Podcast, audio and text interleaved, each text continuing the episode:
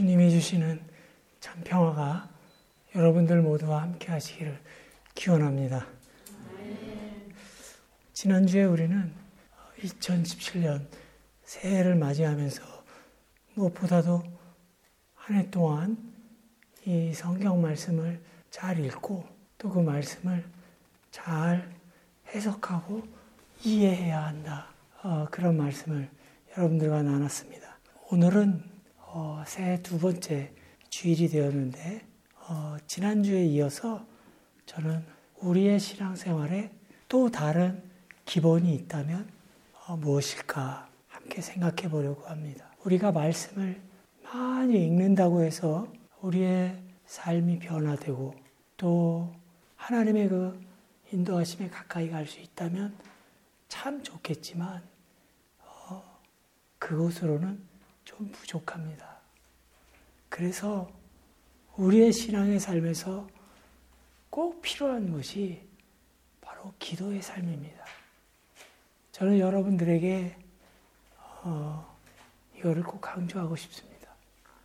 정말 내가 의미 있는 신앙생활, 그리고 말씀, 말씀이 중심이 된 그런 신앙생활을 하기를 원하신다면, 말씀을 읽는 것과 함께 기도의 삶이 우리에게 있어야 됩니다.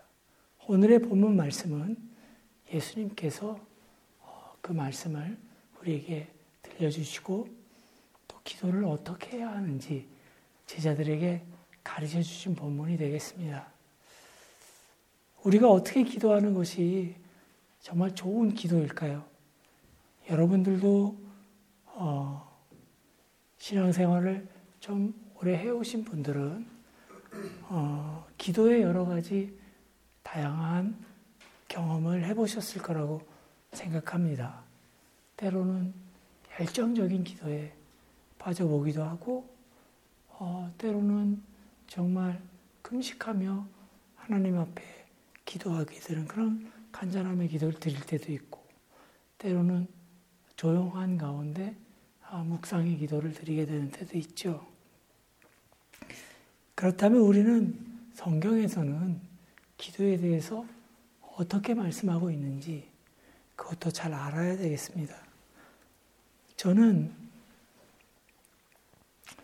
이 경건한 사람이 되어가는 것이 신앙생활의 가장 중요한 핵심이라고 생각했었던 시절이 있었습니다. 그래서 그런 그 경건한 삶을 살았던 분들의 삶을 이렇게 기록해 놓은 책을 많이 구해서 읽고 또 그분들의 그러한 경건함을 좀 본받으려고 이렇게 노력했던 그런 시간이 있었습니다. 이 경건이라는 말의 이 사전적인 의미는 공경하는 마음으로 깊이 삼가고 삼가하고 조심한다. 그런 뜻입니다. 그래서 바울은 디모데전서에서 4장 8절에서 이렇게 말하죠. 육체의 연습은 약간의 유익이 있으나 경건은 범사에 유익하니 금생과 내생에 약속이 있다. 저는 그 이 말씀을 붙들고 경건한 사람이 되기 위해서 어, 노력하며 이렇게 살아가고 있습니다. 경건은 우리의 오늘을 가장 아름답게 그리고 또 인간답게 살아가게 하는 방식이라고 저는 믿습니다. 그리고 우리들이 생명이 다하는 날까지 우리의 인생이 목표점에 다다를 때까지 우리가 추구해야 될 목표가 아닌가 저는 그렇게 생각합니다. 우리가 기왕에 이게 사람의 몸을 입고 태어났으면 사람 값을 하면서 사는 것이 맞는 일이죠. 그런데 사람이 사람 값을 하면서 산다고 하는 것은 나의 정체성을 어디 두고 사느냐 여기에 큰 차이가 납니다. 그러니까 이를테면 이런 거예요. 어, 나는 이 땅에 그냥 우연히 던져진 사람이야. 이렇게 생각하면서 살아가는 사람이 있고요. 그와는 또 반대로 아, 나는 하나님이 빚으셔서 이 땅에 있게 하신 하나님의 피조물이야. 하나님의 걸작품이야. 하나님이 나를 지으셨어. 이러한 정체성이 있는 거예요. 그렇죠? 막 그 세상에서 살아가는 사람들을 보면 그냥 자기가 왜 태어나서 살고 있는지도 생각도 안 하면서 사는 사람도 있어요. 요즘 그런 사람들 많이 보지 않습니까? 과연 어떠한 사람이 잘 사는 사람들일까? 다른 사람보다 돈이 많고 또 부러워할 만한 높은 자리에 앉는 것이 아니라 하나님께서 우리에게 나누어 주신 그 삶의 몫을 충실히 살아내는 사람이 정말 잘 사는 사람입니다. 그런 사람의 모습은 저마다 다를 수밖에 없지만 그 내적인 삶의 특징, 그 사람의 내면의 특징은 모두 동일합니다. 그런 사람들은 이 공경하는 태도를 지니고 살지요. 가정에서 또는 부모님에게 어? 감사한 마음 가지고 살고 또 함께 더불어 살아가는 이웃들을 존중하면서 살아가는 그러한 삶의 태도를 가지고 살아가게 됩니다. 그리고 그 내면에는 고요함을 간직하고 있어요. 경건의 훈련이 된 사람들은 마음의 고요함이 있습니다. 밖에서 아무리 태풍이 불어도요, 그 가운데서도 마음의 고요함을 간직할 수가 있는 거죠. 그리고 다른 사람 누구도 그 사람이 뭐 재산이 많든 직업이 귀하든 천하든 어떤 사람도 하찮게 여기지 않습니다. 그런 사람들을 만나면 사람들이 아, 내가 저 사람으로부터 참 존중받고 있구나. 라고 있는 그런 느낌을 받게 됩니다. 그러한 사람들의 삶이 하나님의 은총이요, 선물이라는 것을 알기에 늘 겸손하게 살아가는 겁니다. 그리고 또 그들은 늘 감사하면서 삽니다. 그들에게 바라고 원하는 것보다 고마움이 항상 더 커요. 고마움이. 나, 나에게 없는 것, 나에게 결핍된 것을 헤아리고 살면요. 사람은 절대 행복해질 수가 없습니다. 나에게 이미 있는 것, 나에게 이미 주어진 것을 헤아리며 감사하는 일이 얼마나 중요한지 몰라요. 마치 등불을 밝히고 어, 밝힌 마차에 앉아서 밤길을 가는 사람을 미워하지도 부러워하지도 않습니다. 세상에서 잘 나가는 사람들 부러워하지 않는다는 거예요. 그렇지만 그 등불이 없지만 나에게는 등불이 없지만 그 호저헛한 길을 걸으며 달빛과 별빛에 감사할 수 있는 그런 감사한 마음을 갖게 되는 겁니다. 그리고 그, 그런 사람들이 하나님께 이렇게 기도하죠. 주님이 제게 주신 것은 저에게는 모두 분에 넘치는 것들입니다. 저는 그것을 받을 자격이 없는데 하나님 나에게 이렇게 많은 것들을 채워주셨군요. 감사합니다. 제가 드리는 늘 감사의 기도 중에도 그런 감, 그런 기도가 많아요.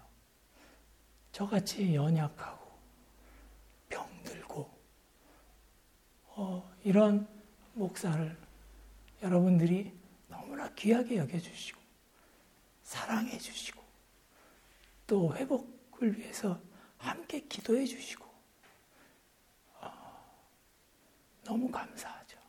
제가 그러한 사랑을 받을 만한 자격이 있는 사람이 아니에요. 여러분들의 사랑이고 하나님의 사랑이 여러분들을 통해서 저에게 전해지는 걸 제가 느끼며 삽니다. 그래서 늘 감사할 수밖에 없어요.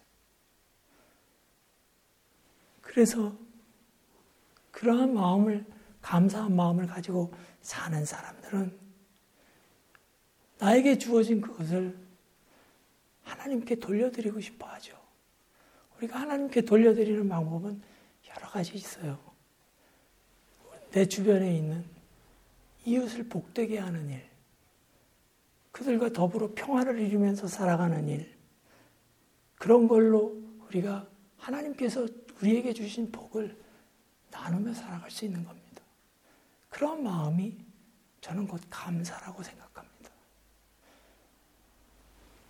그리고 경건한 사람은 자기에게 맡겨진 소명을 잘 감당하기 위해서 늘 부지런하게 살죠. 영적인 게으름에 빠지지 않기 위해서 세상에 어, 쾌락을 멀리하고 또 절제하고 또 너무 많은 소유로 인해서 시험에 들지 않기 위해서 그것을 조절하면 삽니다. 우리가 소유, 많은 것을 소유하고 있다는 것은 하나님의 마음으로부터 멀어질 가능성이 상당히 많, 많아 커진다는 뜻이기도 해요. 그리고 나의 뜻과 하나님의 뜻이 부딪힐 때, 나의 소망은 이런 것인데, 기도 중에 하나님께서 나에게 그것과는 정반대의 마음을 주셨을 때, 기꺼이 하나님의 뜻을 따를 준비를 하고 사는 거죠. 감사하며 사는 경건한 사람들의 삶의 태도입니다. 여러분, 우리가 성경 말씀을 읽어보면 예수님을 예수님 되게 한 것이 무엇이었다고 생각하십니까? 기적과 이사와 치유와 놀라운 말씀과 많은 일을 행하셨어요. 그런데 저는 예수님을 예수님 되게 한 것은 기도라고 생각합니다. 예수님은 분주할 때도 한적한 곳을 찾아가서 기도하셨어요. 조용히 제자들에게 줄 떠나서 한적한 곳에 가서 기도의 무릎을 꿇으셨어요.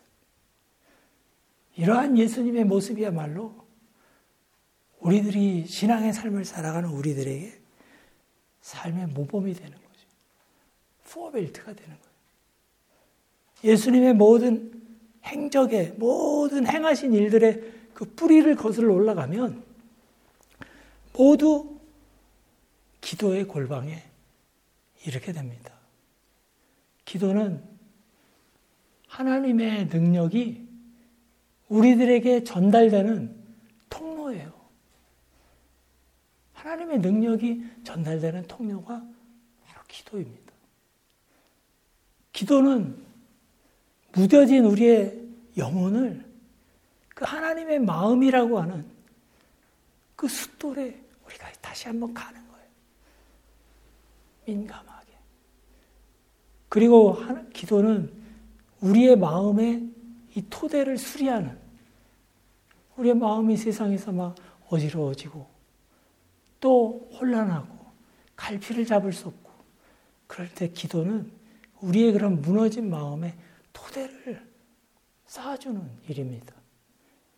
기도하지 않으면요, 평생 다른 사람 장단에 춤추다가 인생 망치게, 마치게 되는 거예요. 그렇기 때문에 기도는 우리들 믿음의 삶의 중심이 되어야 됩니다. 진실한 기도는 누구에게 들려주기 위한 그런 행위가 아니죠. 마음이, 진실한 마음이 담겨 있지 않은 화려한 기도는 생명력이 없어요. 이번 주간에도 여러분들도 아마 보셨겠지만 그 왜 그렇게 많은 기독교인들이 성조기를 들고 길거리에 나가서 할렐루야를 외치죠? 저는 너무 부끄러워요. 그게 기독교의 모습입니까? 저는 아니라고 생각해요. 성경에 어떻게 그런 말이 써 있어요?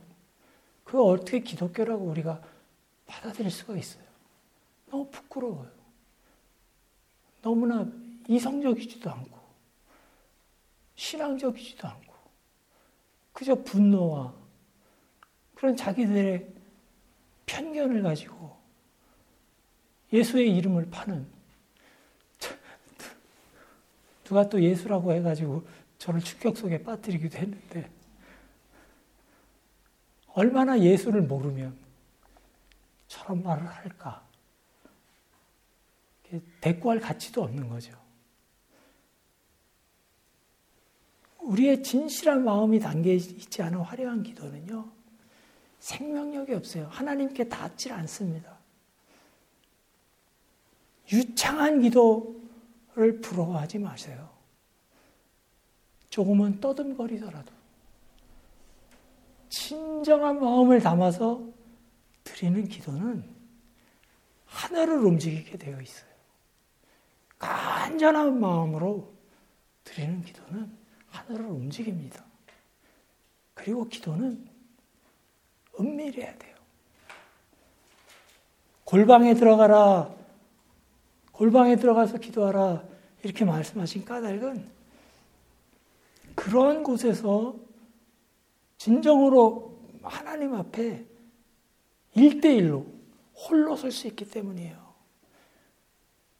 그런데 골방에 들어가서도 자기 자신을 의식하는 그런 불쌍한 사람들도 있기는 해요.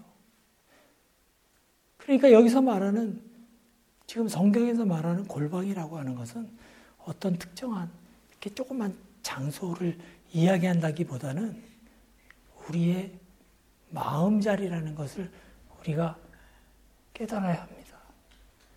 세상살이를 잊고 하나님과 하나 되기를 소망하는 그 마음의 우리의 마음의 자리 그것이 곧 기도의 골방일 것입니다. 또 본문 말씀은 기도할 때 중원 모험 말라고 하죠. 기도의 시간이 길어야 효과도 만점이라는 생각을 우리가 종종 하기도 합니다. 저도 한때 산에 올라가서 소나무를 붙들고 6시간씩 기도한 적도 있어요. 저는 그 기도를 그렇게 배웠어요.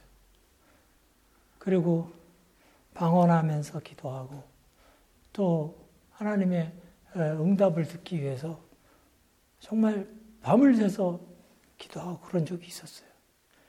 근데 제가 쭉 목회하고 또 신앙생활을 해오고 말씀을 연구하면서 어, 알게 된 게 있어요. 기도를 길게 한다고 해서 그것이 하나님께서 들으시는 기도는 아니다. 공부 못하는 학생들 답안지가 긴 거 아세요? 핵심을 모르니까 그물을 넓게 그냥 펴는 거지. 하나라도 걸리라고. 성경 말씀을 보면요. 어느 날 앞을 보지 못하는 소경이 예수님을 찾아왔어요. 그러니까 주님께서 그에게 말씀하십니다. 내가 무엇을 해주기를 원하느냐? 이렇게 물으셨어요. 그러니까 그 소경이 간결하게 대답합니다.